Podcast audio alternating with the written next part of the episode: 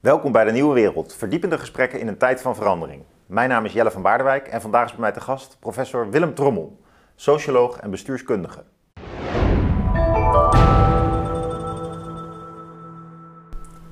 Willem, schrijver van het boek Veerkrachtig Bestuur. En Zo is dat. Artikelen eigenlijk op het snijvlak van bestuurskunde en sociologie. Ja. Onder andere over kritische bestuurskunde. Daarover heb je laatst zelfs een themanummer gemaakt bij het tijdschrift Bestuurskunde, van uitgeverij Boom. Ja. Uh, ja, kritische bestuurskunde. Volgens mij is daar best wat behoefte aan in deze coronatijden. Wat, wat is kritische bestuurskunde? Ja, eens kijken of ik dat in een paar woorden kan uh, vertellen. Uh, het is eigenlijk begonnen, dat themanummer, met een, een artikel in een eerder themanummer van mij van een groep mensen in Nederland, uh, Paul het Hart en collega's, die uh, een manifest hadden geschreven over uh, positieve bestuurskunde. Dat nou ja. was positieve bestuurskunde. Men vond dat de bestuurskunde in de modus terecht was gekomen van zwartgalligheid, van altijd uh, maar aantonen dat de overheid faalt, dat ze het niet goed doet, dat al beleid onbedoelde gevolgen heeft. Uh, en we moesten eens meer laten zien dat die overheid uh, presteert. Ja, ja. Dat ze wel degelijk een hele belangrijke functie vervult in, in de moderne, complexe samenleving. Ja. Uh, dus daar kwam dat uh, manifest positieve bestuurskunde naar analogie van een eerdere beweging in het begin van deze eeuw, positieve psychologie. Hetzelfde verhaal. We hebben het altijd maar over depressies en mensen zijn ongelukkig en dit en dat. Hmm. En kunnen we niet in die psychologie eens wat meer laten zien wat geluk is? Flow, dat soort concepten kwamen. Intrinsieke motivatie. Ja, kwam toen allemaal op. En de bestuurskunde heeft dat ook beïnvloed. Welke tijd spreken we nu over? Is dat vijf jaar geleden, positieve bestuurskunde? Positieve, nee, nee, nee, dat is uh, een jaartje terug. Dat was oh. uh, de voorloper van de, het, het themanummer over kritische bestuurskunde. Oké. Maar ze hadden aan mij gevraagd, in dat themanummer positief, kun je niet eh, ons van uh, tegenspraak voorzien. Aha, in een apart uh, themanummer. Ja, dus ik had een stuk geschreven uh, waarin ik welwillend naar die positieve bestuurskunde keek, maar toch vond dat die overheid vanuit de wetenschap permanent tegenspraak verdient. en dat is een beetje ook wat, wat kritische bestuurskunde beoogt. Uh, er is een oud motto uh, van Aaron Wildavsky, speaking truth to power. Uh, de wetenschap heeft toch een beetje de plicht om de macht tegen te spreken. Om te laten zien dat ze misschien onvoldoende of selectief ja. geïnformeerd zijn. Ja, ja. en dat... dat en kritische bestuurskunde als, als, als, als breed label gaat naar verschillende genres in de sociale wetenschappen terug. Je hebt een hele oude traditie van de kritische theorie. Ja. Mensen als Habermas en Marcuse en, en, dat soort types. De Frankfurter Schule. De Frankfurter Schule. Je hebt de, het genre van uh, de Franse uh, filosoof Michel Foucault. Die zeg maar laten zien, en dan wordt het complex dat ook wetenschap en kennis een hele belangrijke rol speelt in de macht, in de machtsuitoefening. Dan is het niet meer zo simpel. Nee. Je hebt kennis en je hebt macht. Nee, dat is verweven. Ja, iets wat we heel uitdrukkelijk nu zien in het coronabeleid, denk ik. Hè? Je ziet dat de wetenschap, de, het beroep van het Outbreak Management Team, van de EVM op de wetenschap, dat dat ook een integraal onderdeel is geworden van het beleid. Ja.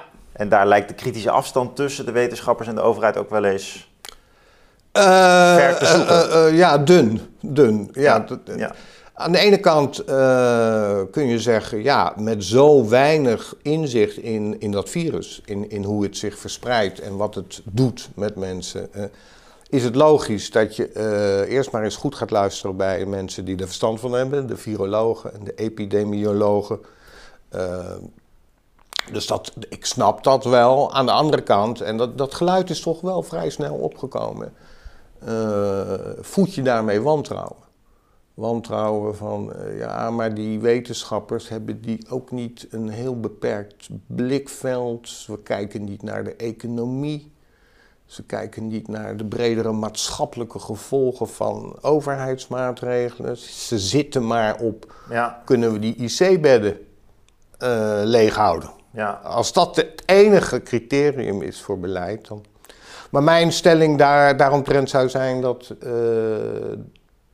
de rol van wetenschap belangrijk is, maar dat veel te eng ja. naar wetenschappen wordt gekeken. Maar waar zit de engheid van wetenschap dan in? Nou, het zit heel sterk in dat uh, beta-model, dat, dat biologische uh, model. Ja, ja. Terwijl, ja, nou, je zou nu bijvoorbeeld vanuit een sociologisch perspectief kunnen zeggen, al die jongeren die nu hun toekomst gebroken zien worden. Ja. Wat, wat, wat doet dat met een samenleving? Ja. Uh, kan een samenleving dit wel aan? En, en zijn we niet uh, onze veerkracht aan het ondermijnen? Ja. Door, door, door dit soort rigiditeiten. Maar dit is een vraag? Dit is een vraag. Zou je als socioloog ook daar een antwoord op durven te formuleren? Is dat, is dat niet een, een, een meningvraag? Ik, ik, kan me voorstellen dat mensen in de beta-hoek denken... ja, goed, ja, ja, interessante vraag. Die studenten die moeten nu even uh, tanden op elkaar, even doorbijten. Maar om nou te zeggen dat er echt een wissel getrokken wordt op een leven, dat, dat je... Nou, ik ben wel van de school uh, die, uh, en dat is misschien toch de kritische mm. angel, de, de, de kritische wetenschap, die graag kijkt in, in hoeverre dat instrumentele, beheersgerichte denken mm. iets kapot maakt. Ik, ik, ik heb zelf al, uh, ver voor corona, tien jaar geleden, nou dat komt ook in dat boek terug, zo'n concept als schuldig bestuur geïntroduceerd. Van dat bestuur dat gaat wel steeds verder in onze levens woelen. Achter de voordeur, in, in je privé. Uh. En um, als dit nu nog verder door schiet met corona. In de zin van dat wij uh, bijna aan de leiband van zo'n overheid komen te lopen als burgers. Dan vrees ik voor de veerkracht van de samenleving. Dan, dan, dan zijn we straks een, een quasi-China. Je zou het bijna staatskapitalisme kunnen noemen. Ja, ja. En dat als je nu, hè, we zitten nu toevallig vandaag met deze opname, uh, zitten we aan de vooravond van nieuwe maatregelen. Ja. En dat zou wel eens, uh, als je het een beetje scherp stelt, waarom niet iedereen toch zo'n polsbandje Waarbij Heel veel mensen hebben al een app. Hè, dus, mensen hebben al een app. Dus, dus dat polsbandje lijkt me nog geen grote revolutie als het er komt. Nou ja, als het polsbandje ook nog eens uh, permanent uh, al jouw bewegingen volgt en je gezondheidstoestand ja. uh, registreert, en je, je, je, weet ik het, je bloeddruk en, en, je temperatuur. ja. ja. Maar wat denk jij dat... Nou, laat ik eerst wat anders vragen. Wat is nou veerkracht precies? Een lastig concept. Ja, dat dus, is het ook. Dus veerkracht. Uh, die jongeren die kunnen niet naar de universiteit, niet naar de hogeschool. En uh, die zitten een aantal maanden thuis. Nou, nu moeten ze misschien weer wat meer thuis studeren. En dan zeg jij, ja, die veerkracht gaat eruit. Wat is dat dan? Veerkracht is, kijk, even wat het niet is. Uh, dat is altijd wel handig. Ja. Veerkracht is niet wat leidinggevenden wel eens tegen mensen zeggen van... Uh, joh, uh, toon je nou eens veerkrachtig. Het is allemaal niet zo makkelijk inderdaad. We moeten bezuinigen, je moet het met minder middelen doen. Dan wordt het een soort neoliberale schaamlab. Voor, voor uh, we gaan meer met minder doen en dat trekken we uit jouw weerbaarheid. Maar dat kun je aan. Dat kun je aan. Overtref jezelf. Dat zijn de tirannie van verdiensten. Zoals... Uh, Michael Sandel doet Ja. ja. Veerkracht uh, is een, een, een, een, ja, het is een concept uit, uit de beta-wetenschappen, de materiaalkunde. Het gaat over terugveren, de mogelijkheid van materialen. Uh, in de kern gaat het erom dat veerkracht aan de orde is als je te maken hebt met crisis, uh, overmacht, pech, eh, situatie, overstromingen van steden of uh, hoe veerkrachtig kan een, een stad zich dan herstellen van zo'n van zo'n uh, dus dus het, het wordt vaak uh, diezelfde Wildavski die ik net aan refereerde, die, die, die, die, contrasteerde veerkracht met, met preventiedenken, anticipatiedenken. Hmm. je, kunt, je kunt bij wijze van spreken als anticipatie klimaatverandering eindeloos de dijken verhogen. Dan zijn we goed voorbereid. Je kunt ook leren zwemmen. En leren zwemmen is veerkracht. Dus dat je in de, in de omstandigheden. Verandervermogen. Ja, het begint ermee omgang met verlies. Ja, oh, dat is interessant. Omgang met verlies. Dus, dus kun je een bepaald verlies accepteren. Je komt het ook tegen in de psychologische rouwliteratuur. Je hebt een dierbare verloren. Ja. En dan word je boos, opstandig. Je, je, wilt vastpakken wat je, wat je kwijt raakt. Maar je moet toe naar acceptatie van dat verlies.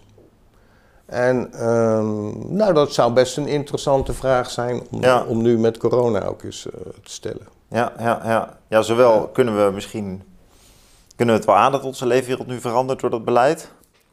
Als ook heeft de overheid wel voldoende in beeld dat we niet zomaar terug kunnen naar de situatie voor corona. Ehm, moeten ze niet bepaalde dingen accepteren. Bijvoorbeeld misschien dat dat virus toch ook onder, onder ons blijft in bepaalde vorm. Of Bijvoorbeeld. Uh, verder muteert. Niet helemaal onder controle te krijgen. Want dat zei je net ook, hè, dat dat instrumentele kader zo uh, opvallend ja, we zijn natuurlijk heel krampachtig uh, bezig om te kijken of we kunnen herstellen waar we vandaan kwamen. Ja, maar vind jij dat het in, sociologisch gezien in meerdere maatschappelijke domeinen zichtbaar is? Deze blik van het onder controle willen krijgen, het niet veerkrachtig zijn? Ja, wij komen uit een, een, een, ja, wat, wat sociologen wel eh, zeg maar de, de, de, modernistische periode noemen van, van uh, maakbaarheid. Uh, we zien op allerlei terreinen, uh, in die verzorgingsstaat zat dat ook heel sterk besloten. allerlei maakbaarheidsambities, onderwijsbeleid of. of ja, meer hoger opgeleide meer hoger opgeleide, meer mensen uh, toerusten voor, voor een ingewikkelde uh, arbeidsmarkt. Ja. kansen, gelijkheid. Dus we kunnen iedereen, dat is weer dat meritocratische idee bijna. Nou, we kunnen iedereen, we kunnen ongelijkheid via onderwijs bestrijden. Ja. Dat is ook zo'n. en de wereld uithelpen daarmee. En daarmee de wereld uithelpen. Ja. Ik denk dat, ja, kijk, je zou goed moeten, moeten, moeten, moeten analyseren, wat is dat corona eigenlijk? Wat is, dat, heeft, dat hangt samen met onze levensstijl. Uh, dat wij uh, massatoerisme hebben, dat wij een, een, globaliserende economie hebben met ongelooflijk veel uitwisseling van mensen en contacten, uh, maakt dat dit soort crisissen, risico's zoals Ulrich Beck het noemde in de Risk Society, die zijn steeds meer man-made. Eh, van eigen makelij. Ja. Uh, doordat we een bepaalde levensstijl. Uh, klimaatverandering is ook zo'n type probleem. We zouden iets van het virus kunnen leren ook. Het is hier, misschien moeten we het niet zo vijandig benaderen. En leert dat virus ons iets over hoe wij leven en hoe we dat misschien maar misschien dat wij ook niet anders meer... zouden kunnen doen. Hè? Ja, maar is het dan ook, wij leven niet meer veerkrachtig genoeg? Want een van de dingen is, dat virus slaat sneller toe als je ongezond leeft. Um, dus, dus een vitale levensstijl maakt je veel weerbaarder. Ja, dat, dat, dat is natuurlijk. Veerkracht uh, heeft ook te maken met je grenzen kennen. Niet, niet, niet, niet overal mee vervlochten raken, maar accepteren wat, ja. wat, wat, wat de grenzen zijn dat is, dat, is, dat is veerkracht ook. We, hebben onvoldoende ingezien dat we misschien, uh, ja, ik heb elders wel gesproken van uh, partiële lockdowns. Waarom uh, is die wereld echt volledig opengegooid? moeten we op bepaalde terreinen niet gewoon zeggen, massatoerisme, dan gaan we grenzen aan paal en perk aan stellen. Uh, misschien moeten we de industrie en de economie voor een deel sluiten als we vinden dat daar uh, sociale onrechtvaardigheden plaatsvinden, kinderarbeid of uitbuiting. In, uh, We zijn een wereld geworden en we moeten met die wereldvraagstukken ons dan ook gaan verhouden. En dat betekent dat we niet alles maar toe moeten laten. Dat is wel, denk ik, ook een element van ja. Uh, veerkracht. En dat heeft weer te maken met acceptatie van het verlies, waar we het eerder over hadden. Dat je... Uh, acceptatie van, ja, precies, dat je niet. en dat is dan in termen van welvaart. Ja. Waarom zouden wij als enige en hoogste doel de welvaartsvermeerdering van een natiestaat moeten nastreven? Ja, ja. Het hele idee van de BV Nederland corona laat zien, dat, dat vind ik wel een mooi aspect. Dat uh, we toch een soort wereldwijde losverbondenheid hebben. Nou ja. We, we kunnen het allemaal krijgen en de, de, de, de grens van Nederland heeft daar uh, weinig mee te maken. Nou ja, tegelijkertijd zie je wel dat de manieren waarop landen reageren wel impact heeft op hoeveel mensen dan corona krijgen.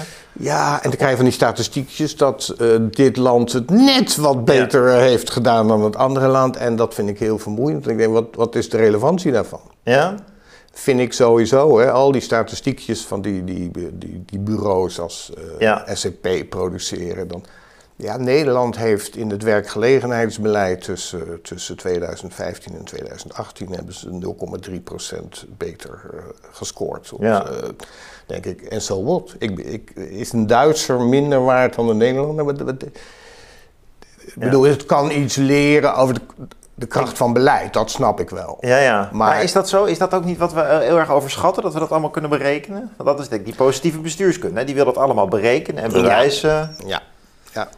Ja. Wij, wij, hebben de economie onder controle, we hangen de cijfertjes aan de labels en gaan dat dan internationaal vergelijken. Nou, het zegt natuurlijk wel veel, maar het, zegt, het verklaart ook niet alles. Er kunnen ook allerlei bubbeleffecten in gaan zitten. Nou ja, dat is, dat is wel de pretentie van inderdaad. Van de, en, en er, zit, er zit toch een soort positivistische wetenschapsopvatting achter. Dat, hè, het idee dat, dat feiten uh, kunnen worden vastgesteld en daar uh, logischerwijs uh, beleidsconclusies uit ja. volgen. Ik, ik, ik denk dat je inderdaad kunt zeggen. Kijk, wat de eerste tegengeluiden met betrekking tot coronabeleid kwamen van, van bijvoorbeeld Ira Helsloot, hoogleraar bestuur en veiligheid in Nijmegen, door Jort Kelder opgepakt. Ehm, en die zei van ja, maar weet je, er wordt rekenen is goed, maar er wordt onvoldoende gerekend met uh, de levens die het kost, of de, de productieve levensjaren, uh, als gevolg van het beleid. Ja. Uh, uitgestelde zorg.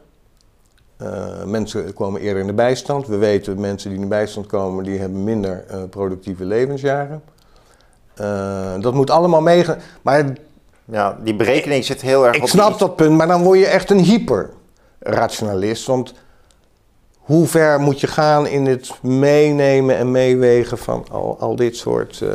Maar het sympathiek van, de, de sympathie voor dat soort uh, tegengeluiden zit hem erin. Dat die mensen natuurlijk laten zien van je moet meer integraal kijken naar zo'n vraagstuk als het coronavirus en het coronabeleid. En de verschillende aspecten daarvan meewegen in je berekening. En niet alleen maar berekenen op zo min mogelijk mensen die besmet raken bijvoorbeeld. Nou, dat, dat, dat, dus je, bijvoorbeeld werkeloosheid ook meeneemt. Je, eigenlijk een breed welvaartsbegrip wil je meewegen in je ziektebeeld. Ja. En dat gebeurt er weinig. Maar nog even misschien... Maar dan blijf je in dat beheersmatige model, hè? Dat, dat voor de duidelijkheid. Ja, je blijft dan in het beheersmatige Alleen, model. Alleen, je zegt ik heb meer variabelen. Ja, en, maar, met, ja, ja, maar met als groot voordeel dat ook de beheersbaarheid zelf misschien ook wat minder uh, redelijk haalbaar lijkt. Dat je ook denkt van nou... Als het zo ingewikkeld is. Ja, willen we dan wel nu weer vijf weken naar een ja. uh, forse lockdown toe? Ja. ja. Gezien de maar een heel ander geluid. Uh, om het even te contrasteren, ja. uh, ook contra het overheidsbeleid, zou bijvoorbeeld kunnen zijn: accepteer nou eens meer de dood. Accepteer gewoon dat, en dat, is, dat, dat zit een beetje in, in de veerkrachtidee. Uh, hoe erg is het dat hè, tot nu toe zijn, is een, een, een, grootste proportie van overleden aan corona, dat zijn boven de 80 jaar. Uh, dat zijn mensen die ja, toch aan het einde van hun accepteer de dood en concentreer je nou eens in het beleid op hoe gaan we dood. Uh, moet je eenzaam in een IC sterven en mag je familie er niet bij zijn? Of kunnen we dat wat anders vormgeven?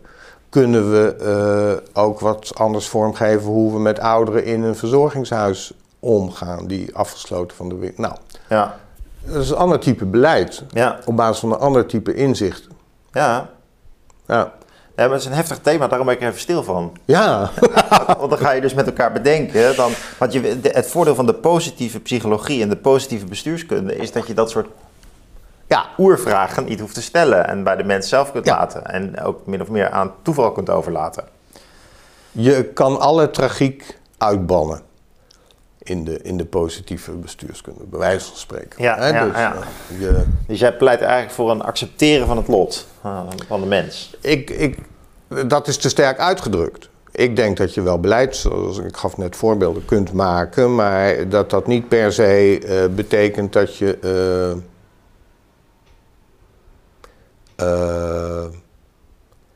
de dood of alle ziektes en de dood uh, uit kunt bannen. Je kunt dat ook een plek geven in je, ja. in je leven. Ik, ik, ik refereer even aan, aan een mooi uh, oud toneelstuk van, van Rainer Werner Fassbinder. Hij is een enigszins omstreden Duitse cineast die schitterende films heeft gemaakt over het naoorlogse Duitsland.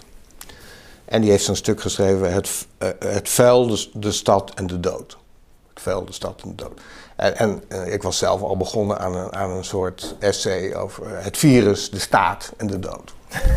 en, uh, maar daar zit het, in die... In, in, ja. En in dat stuk van Vastbinder gaat over een coalitie van stadsbestuurders.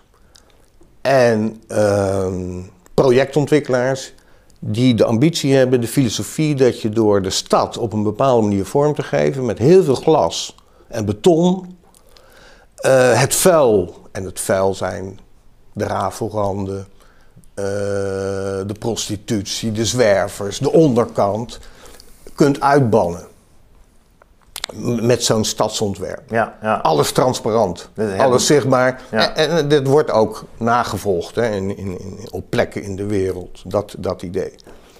En bij Vastbinder, uh, die laat ons zien dat dat een fiasco uh, wordt. Dat dat helemaal niet kan. Dat dat vuil, en dat is het grootsteedse vuil, maar het virus is misschien wel het globale vuil. Ja, ja.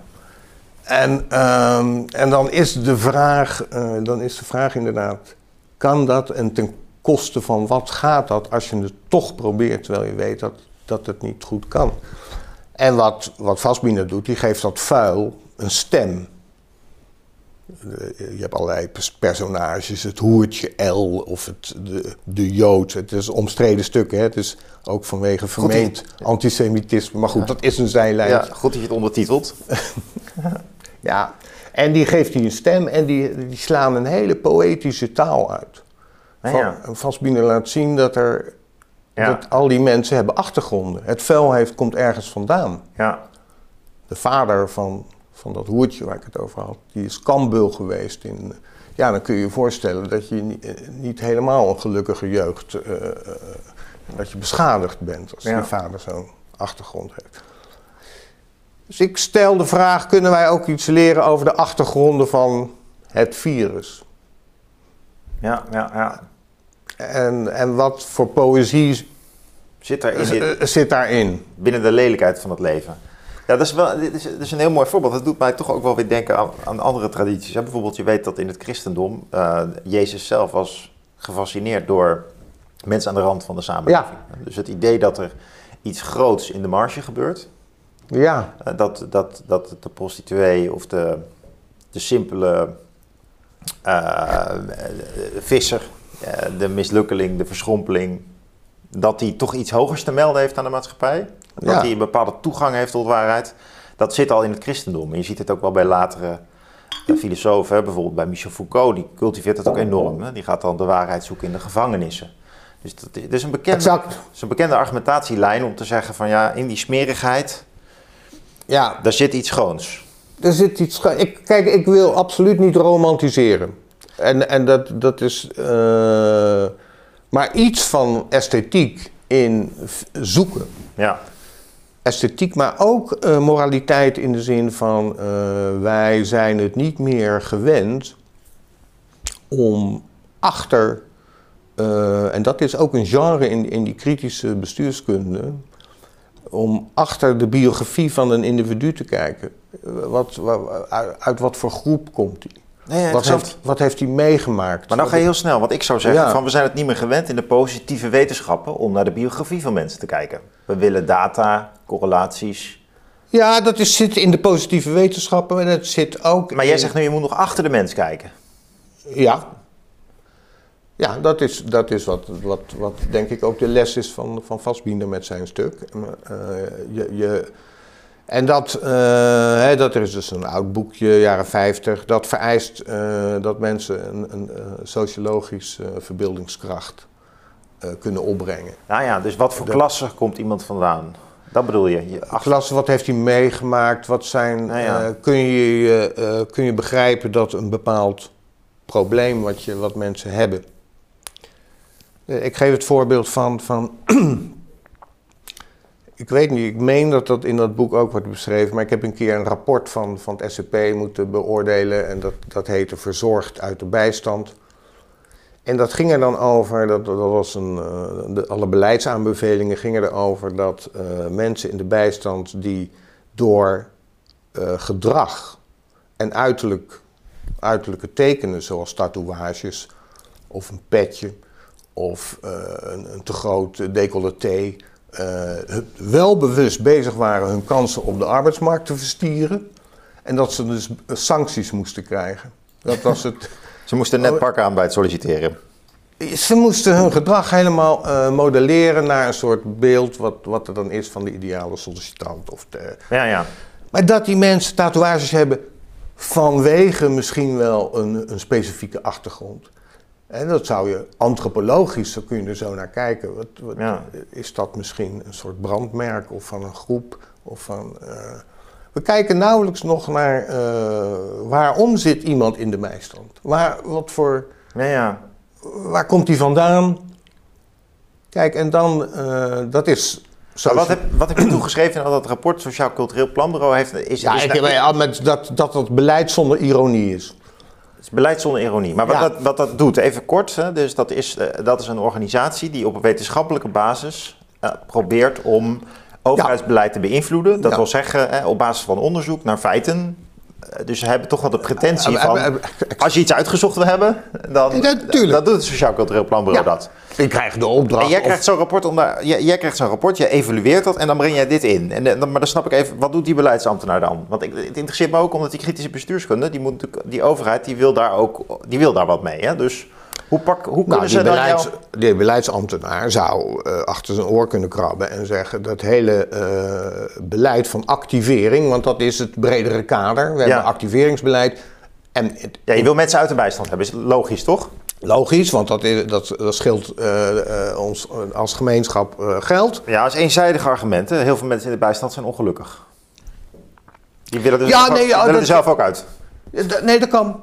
Ja. Dat kan. En daar is ook niks eh, mee mis. Nee, nee. Oké, dus Maar als je eh, mensen gaat bestraffen omdat ze ja, door hun gedrag Verkeerde jasje aan hebben. een verkeerde jasje aan hebben, verkeerde, eh, nou ja, verkeerde taal uitslaan of dan snap je niet goed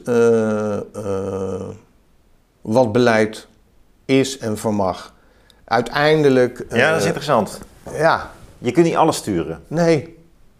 Uiteindelijk zal iemand wat je zegt. Er zitten zat mensen in de bijstand die heel graag ergens aan het werk willen. Ja. En als je zegt, dan ga- dan gaan we met beleid eh, zetjes in de rug geven. Lijkt me prima. ja, maar dan denk jij niet aan kledingadvies. Dan, nee. Nee, daar denk ik eh, absoluut niet aan. Eerder denk ik dat eh, arbeidsmarkten zich zouden moeten aanpassen aan het feit dat mensen zich op een bepaalde manier. Nou ja, goed, dat is. Ja, nee. Maar eh, ja, Maar dan kom je dus vanuit de kritische bestuurskunde wel tot een concreet advies. Dus of is het alleen maar meta-advies? Van wat, wat jullie zeggen is eigenlijk te, een te hoge verwachting. Of, of denk jij wel dat er, er zit maakbaarheid in een andere nou, ja, kijk, dat zijn toch adviezen die, die, die niet direct bruikbaar zijn of toepasbaar. Van als ze nou aan dit knopje draaien, dan komt het wel goed. De eerste aanbeveling is, denk nog eens na over uw uh, beleidsdoelstellingen. Iedereen uit de bijstand, iedereen activeren is misschien een onhaalbaar doel. Ja. Uh, vroeger werd altijd gesproken uh, van het granieten bestand. Dat zijn mensen die laten zich niet activeren. Of, ja, ja. of die hebben een ander beeld van het goede leven. Kijk, en mensen kunnen ook heel erg gelukkig worden zonder een baan. En natuurlijk, ik begrijp het allemaal weer heel erg uh, omstreden als je zoiets roept. Uh, want iedereen moet uh, voor zichzelf zorgen. En, maar sociologische realiteit is dat sommige mensen veel beter af zijn en een veel mooier leven hebben en een veel beter leven hebben als je ze niet opzweept op een specifieke. Ja, ja, ja, ja. Kijk, ik heb in destijds... Ik vind het wel interessant, je hebt nu twee begrippen, die, die wil ik even aan elkaar koppelen. Sociologische realiteiten en sociologische verbeeldingskracht. Ja. En ehm, eh, bij realiteit weet ik bijvoorbeeld, ehm, eh, nou, stel je ligt in een echtscheiding als man, dan is de kans dat je je baan verliest ook weer groter. Dan is de kans dat je ongelukkig wordt ook weer groter. En zo kan er een soort. Er zijn van die realiteitsmechanismen in de sociologie bij gewoon van schrik. Dat, dat, dat die dingen met elkaar samenhangen. Ja. Pech komt vaak als een soort sneeuwbal. Ja.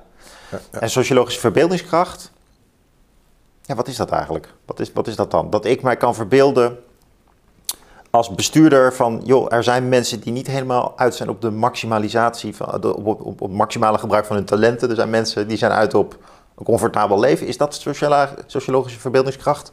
Dat ik mij dat kan voorstellen? Of wat, waar hebben we het over? Nou, dat is het toch het afpellen van uh, een, een, laten we zeggen, er is een concrete uh, persoon, een personage met een bepaalde biografie. En uh, die heeft te maken met wat, wat jij net schetst, die, die accumulatie van pech. En van, van ongeluk, en uit het een komt het ander, scheiding, drankmisbruik, ja. groot. En, en van het een komt het anders. Interessant dat je dat zegt. Dus het hangt wel met elkaar. Het is niet helemaal een accumulatie van pech. Het is een voorspelbare. Nee, nee, nee. Accumulatie van pech is niet het goede woord. Het is eigenlijk een. Uh, het een lokt het ander uit. Ja, en we zien dat vaker. En we zien dat vaak. De professionals spreken van meer, meervoudige problematiek. Meervoudige problematiek. Deze cliënt heeft uh, last van meervoudige problematiek. Maar en dit, het voorbeeld dat... haalde ik expres aan om ook een beetje de middenklasse en de bovenklasses in de analyse te kunnen betrekken. Ja, nou ja, dat gebeurt overal. Uh, ja, de, de, in Amerika zien we dit natuurlijk al veel langer dat de middenklasse met goede banen uh, heel snel in de goot kan belanden. Er is zo'n boek, ik weet niet meer, auteur, dat heet Fear of Falling. Ja. Dat is wel een, een, een reële angst in, in, in, in Amerika en de middenklasse. Maar dat begint hier natuurlijk ook te komen. De angst voor sociale daling. Ja. Maar ga verder. Angst voor sociale daling en de problemen die eruit voor. Nou, sociologische verbeeldingskracht is, uh, begint ermee, en dat, dat, dat is uh, paradoxaal, maar het begint ermee dat je dat soort realiteiten onderkent.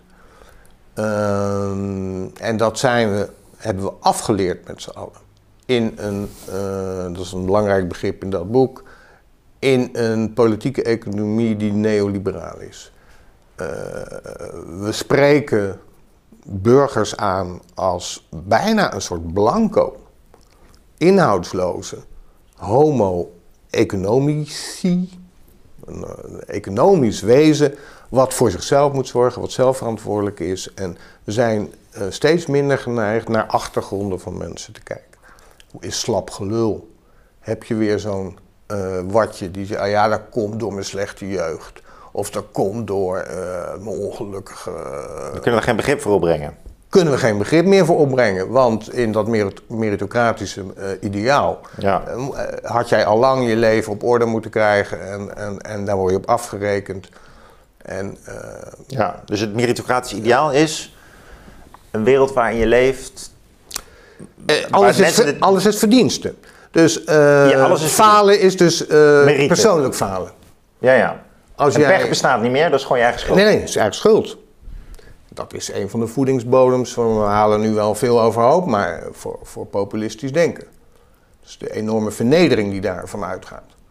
Wij zijn allemaal aan de onderkant van die samenleving, zijn mislukkelingen. We hebben niet genoeg gestudeerd op de school. Zijn niet naar de universiteit gegaan. We hebben geen managementbanen. Niet hard genoeg gewerkt. Niet hard genoeg gewerkt en is nou onze schuld. Slecht eetpatroon ook nog. Van de stress ga je elke dag naar McDonald's. Ja. Uh, nou ja, bij elkaar de, wordt er een beeld gezet van losers. En de politici die politiseren dat en zeggen van het komt door de... Ja. En de elite zou het allemaal verdiend hebben. Hè? Dus Ja. de mensen die met inmiddels, eh, Ja. sommigen hebben miljarden. Dus waar gaat de eh, sociologische verbeeldingskracht nou over? Ik ben, een Eerst- bestuurder, ik ben een bestuurder en ik moet dat cultiveren. Wat betekent dat? Ik kijk naar de mensen en niet alleen naar de nummers. Ik zie niet alleen studentnummers, ik zie ook studenten. Nou, ik begrijp de werking van bepaalde mechanismen in de samenleving. Ja, die maken dat, eh, wat je net zei, van het een komt het ander. En Ja, ja. als je dat begrijpt, zou je om te beginnen al beleid maken wat veel minder eh, de ambitie heeft. Dat gaan wij even eh, oplossen door aan dat knopje eh, te draaien. Dan is het veel ingewikkelder. ja.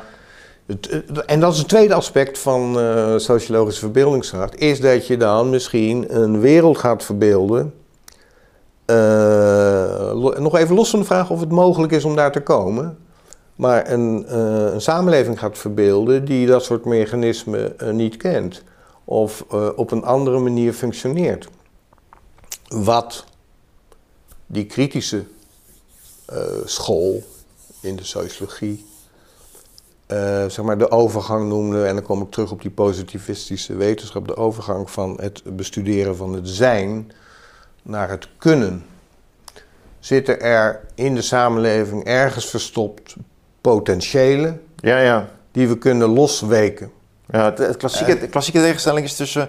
Is de wereld wel zoals die zou moeten zijn? Maar jij komt nu gepand genoeg met het woord kunnen. Kunnen, ja. Ja, ja.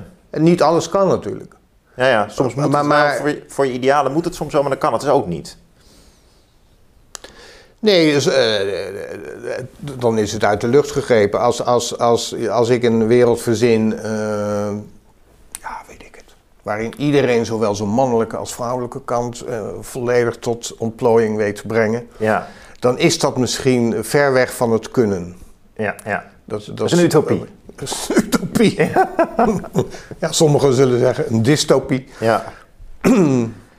ja. Maar de, de, de kunst is om eh, aanknopingspunten te vinden voor Ja. Is het jouw, want jij hebt een, een loopbaan als intellectueel en ook adviseur voor de regering eigenlijk wel daarmee indirect.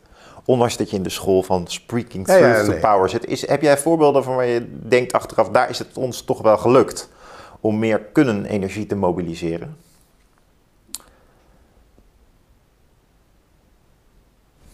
Ik, ik moet denken aan, maar dat ik, weet, ik, vrees dat het niet het goede, eh, uiteindelijk niet het goede voorbeeld is. Maar ik ben vijf jaar lang voorzitter geweest van een soort eh, eh, groep op het ministerie van Sociale Zaken. Ter voorbereiding van een hele nieuwe wet, werken naar vermogen. Dat heet nu de participatiewet, maar toen heette het nog werken naar vermogen. Het was de gedachte dat iedereen eh, de, in de samenleving naar vermogen inzetbaar moet zijn op de reguliere arbeidsmarkt. Dus we moeten af van al die, eh, wat je nu hebt, beschutte werkplaatsen, eh, sociale werkplaatsen. Mensen kunnen daar dan in, in rustige omstandigheden toch een taak verrichten. Nee, iedereen moet op de reguliere arbeidsmarkt inzetbaar zijn. Nou, om een lang verhaal kort te maken. Vijf jaar lang werd er onderzoek gedaan en ik was voorzitter van die commissie om te kijken of dat onderzoek Ja. of dat zinvol was en of daar iets uitkwam wat. eh, Dat was wel een verbreding van het bestaande positieve perspectief op wat arbeiden is, wat werken is. nou, het, het, mensen met een afstand vooral tot de het- nee, het is ook een verenging omdat ze hun bescherming kwijtraakten en ze moesten op de gewone arbeidsmarkt Ja, ja. eh, eh, ingezet worden. Alleen werkgevers moesten daar een beetje aan meewerken. Als iemand. En dan waren allemaal hele ingewikkelde instrumenten voor. Dan werd er eerst gekeken wat de loonwaarde is van een individu. Eh, wat kan die verdienen? Als dat beneden eh, een, een uitkeringsniveau is, eh, dan kreeg die werkgever een subsidie vanuit die Ja, ja. zo, zo zat het ongeveer in elkaar. Een heel hybride ja. samenwerking tussen staat en privaat. En, en privaat. En, en, maar waar het mij nu even om gaat is dat we. Ja, nee, ik, wilde, ja. ik wilde vertellen dat uit die onderzoeken ja. uh, kwam eigenlijk het beeld... begin hier niet aan. Uh, dit werkt helemaal niet. Zonder dat je enorm moet gaan inzetten op coaches, op de werkvloer en, en begeleiding. En, en eigenlijk sociale werkplaatsen gaat bouwen binnen bedrijven ja, dan kun je net zo goed het systeem wat je nu hebt eh, intact laten. Maar wat, wat uit heel veel pilots bleek dat mensen bijvoorbeeld uh, na drie weken psychotisch werden. Omdat ze de werkdruk die, die, die op reguliere arbeidsmarkten uh, aan de orde is, helemaal niet aankonden. Hm. Uh, dus raakten ernstig. Daar bleek dat er niet goed was gekeken naar wat die doelgroep ja. vermag, aan kan. Ja. Dus ik dacht daar, met die toch tamelijk kritische geluiden op basis van die studies, ja. een advies uh, inderdaad te kunnen geven. Ga hier nog eens heel goed over nadenken. Maar, en dan zie je hoe, hoe, hoe, hoe toch het politieke spel werkt. Om ideologische redenen moest dit door. Dat, dat hele pak onderzoek, ja, wat in vijf jaar verzameld was, uh, werd eigenlijk uh, terzijde geschoven. En zijn dat dan die ideologische redenen die ook bij coronabeleid spelen? Namelijk, we gaan dit varkentje wassen, we brengen het onder controle? Of wat, wat is, het, is het complexer?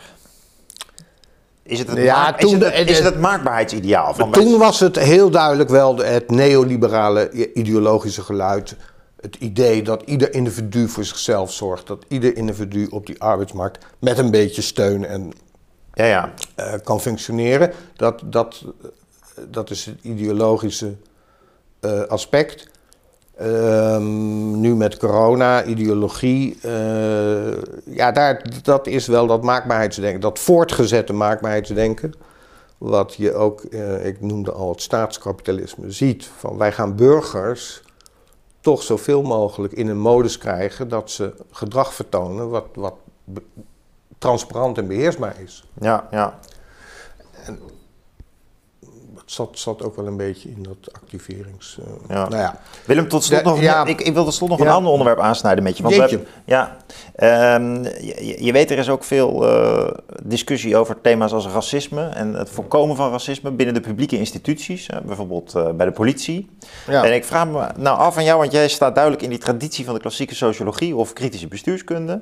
Dan, jij zal ook deze dagen wel weer nieuwe vragen voorgelegd krijgen, nieuwe rapporten bijvoorbeeld over hoe bestrijden wij nu het institutionele racisme? Of hoe bestrijden wij um, zoiets als uh, discriminatie? Hoe cultiveren we diversiteit binnen, nou ja, laten we de politie als voorbeeld nemen. Hoe, hoe kijk je nou vanuit die school naar zo'n heel actueel onderwerp waar hele hoge, ook ideologische verwachtingen van zijn? De verwachtingen zijn namelijk toch, dit is verkeerd, dit krijgen we onder controle. Mm. Ik kan me voorstellen dat je sympathie hebt voor zo'n vraag. Uh, zeker, nee, ik snap ook uh, dat het debat uh, er is. En dat aandacht voor het onderwerp en, en, en dat we met, met het graven in de geschiedenis en de slavernijgeschiedenis en, en de, de opkomst van allerlei nieuwe groepen in onze Nederlandse samenleving, dat dit geluid er is. In Amerika de voorbeelden.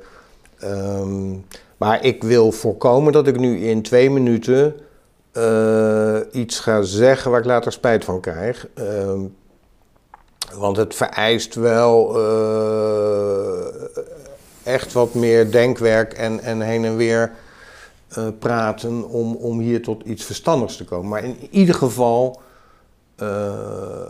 zou ik vind ik het belangrijk om uh, te leren wat racisme dan eigenlijk is, sociologisch gezien. Hmm. Ik vind dat er nu heel snel wordt gesprongen naar allerlei definities. Uh, en dan is het inderdaad systemisch of institutioneel racisme. En, uh, maar wat is het nu precies? Uh, het boek van uh, mijn collega Sinan Kankaya, uh, Mijn ontelbare identiteiten, heb ik gelezen. Dat, dat is, deels is dat een persoonlijk verhaal over zijn geschiedenis als de zoon van een arbeidsmigrant, in, een Turkse arbeidsmigrant. Um, en wat mij het meest trof in, in zijn uh, boek, dat is dat, dat je voortdurend identiteiten krijgt toegeschreven. En dat dat heel hinderlijk is. Het begint al op de lagere school, dan, dan moest hij voor Turkije zijn als Nederland tegen Turkije voetbal. Dat werd hem ja. in de schoenen geschoven. En misschien is dat nog wel uh, het meest ergelijke en hinderlijke aan, aan, aan, Ik weet niet of je dat racisme uh, moet noemen, maar daar, daar, dat is het misschien. Het, het, het dat ik uh, mensen een bepaalde identiteit, omdat ze ja. homo zijn of weet ik het, vrouw. Of, ja. dat, en, en, dat, ik daar kenmerk, dat ik daar kenmerken op plak en ze daarop vastpin. Ja. En dat is een veel ingewikkelder uh, issue dan heb ik een, uh, een Turkse politieman gediscrimineerd. Of, of discrimineert de politie uh, donkere mensen in dure auto's. Dat, ja, daar wordt ook iets opgeplakt. Maar ik zou het wat breder eerst willen. Waar gebeurt dit allemaal? Ja. Dat, dat toe, toewijzen van. Maar ik zou toch zelf intuïtief, meer filosofisch eerlijk gezegd, ook zeggen van mijn ontelbare identiteiten. Ik ken het boek ook trouwens, ik heb het ook met plezier gelezen. Maar ik vond dat ook wel juist de overdreven kant van de analyse. Hè? Dat een mens heeft natuurlijk geen ontelbare nee, ontelbaar is natuurlijk... Het is, dat, is, het is, een, juist ook overdrijf. Niet alleen filosoof. Ja, nou ja, oké, okay, een hyperbool mag. Mag, hè? Een, uh, literaire overdrijving. Maar als beleidsmaker stop je mensen toch eigenlijk per definitie in hokjes. Hè? Dus, is, dus, en en dat, dat, dat, is ook waarom we toch nog maakbaarheid hebben. Maar ik vind dat dat niet alleen beleidsmakers dat zo doen, maar eigenlijk ook. Juist in die kritische bestuurskunde zie je ook misschien dat we te veel denken dat, dat hokjes of dat normen uh, iets fout zijn en dat de afwijking van de norm iets heel bijzonders zou zijn. En voor, een, voor het literaire genre uh, is dat natuurlijk ook zo. En in het leven is het sowieso. Maar juist in beleid wil je toch eigenlijk uh, dat de norm wel ook helder is en ook aangepast wordt. Want daarom denk ik dat dat racisme thema interessant is, omdat onze norm dus blijkbaar niet tolerant genoeg is. Hè? Maar dat is, dat is ook de reden waarom in die kritische traditie wordt gezegd: uh, onderzoek, categorisering van, van uh, bevolking moet eigenlijk altijd met die bevolking en niet over die bevolking. Ja, ja. dus het, is, het, het, gaat ook naar een andere onderzoeksstijl. Actieonderzoek, dat, dat waren de begrippen die daar aanvankelijk. Maar dat, het komt allemaal terug. Dat is nu in labs. Er zijn overal labs. En dat is een beetje met groepen. Uh... Maar even nuchter, dus, dus in jouw onderzoek ga je ook weer met de mensen praten voordat je zo'n advies formuleert. Dus stel dat je zo'n onderzoek zou moeten doen naar het thema racisme. Ja. Je wilde eerst naar die definitie terug.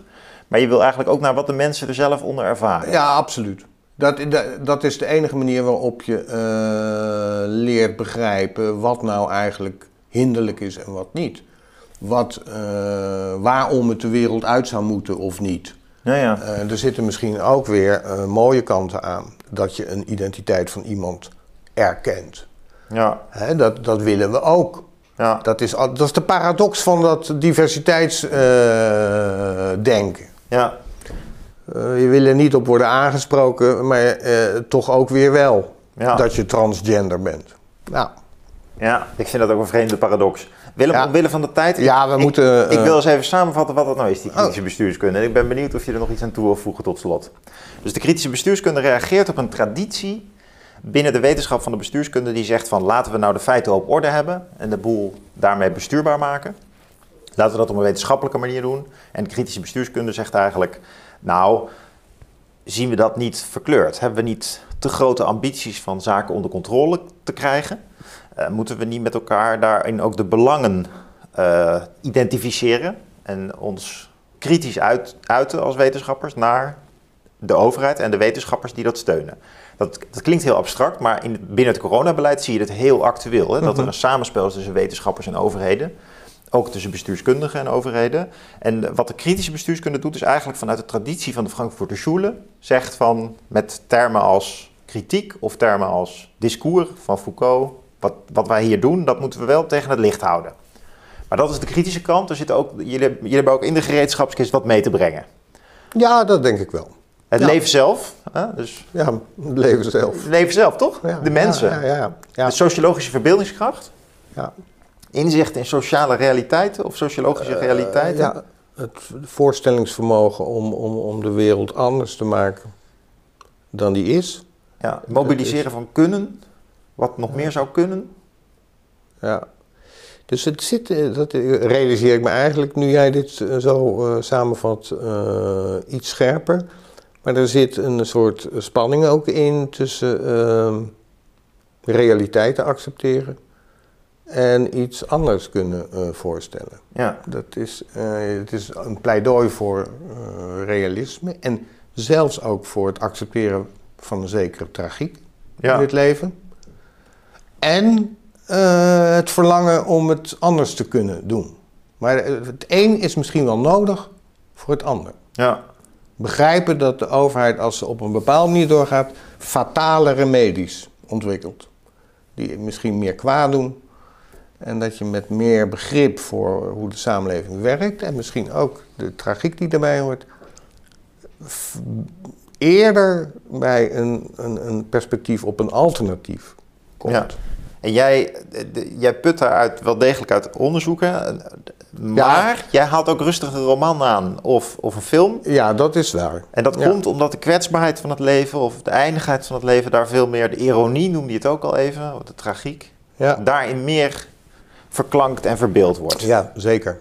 Dus eigenlijk is de kritische bestuurskunde daarmee ook wel, zit wat dichter bij de... de, Bij de, de cultuur, bij de kunst. Ja. Mooi Willem. Ja. Dank voor je tijd. Graag gedaan.